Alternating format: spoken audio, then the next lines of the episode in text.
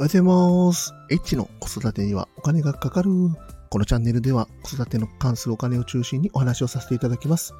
今日は9月4日、時刻は5時4分です。今日のテーマは、大阪限定お米クーポン第2弾スタートっていう話でさせていただきます。すいません。ちょっとローカルな話題なので、大阪だけの話になっちゃいます。お米クーポンってご存知ですかね？前ですね、えーと、4月ぐらいからスタートしたんですけども、えー、子供1人、18歳以下の子供1人に対して、えー、1人5000円分のお米を買うクーポンがもらえるというものなんですけども、えっ、ー、とね、これ高校3年生までですね、平成17年の4月2日以降生まれが対象となっております。で、えっ、ー、とね、まあ、そもそもね、これどんな事業かと言いますと、まあ、先ほどね、言ってた通り、1人5000円の、えー、クーポンがもらえるか、あとはカタログから、え、ー、と、ね、なんかこう、選んで、なんかもらうというものなんですけども、これね、どちらか選べるんですけども、もう絶対、あの、1人5000円のクーポンにしていた方がいいです。で、リージョンアプリペイっていうね、アプリを選んで、でそこに、えっ、ー、と、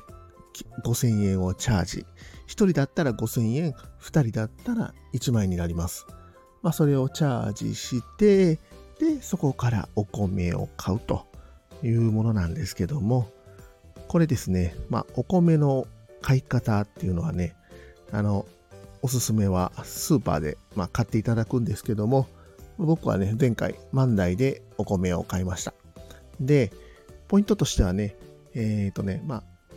あの、多分これ大阪府の想定では、まあ、5000円で10キロ買ってくださいなんですけども、2人で1万円あれば、あの、30キロ買えますんで、えっ、ー、とね、まあ、3333円以下の10キロのお米を買うというような感じでやればいいと思います。で、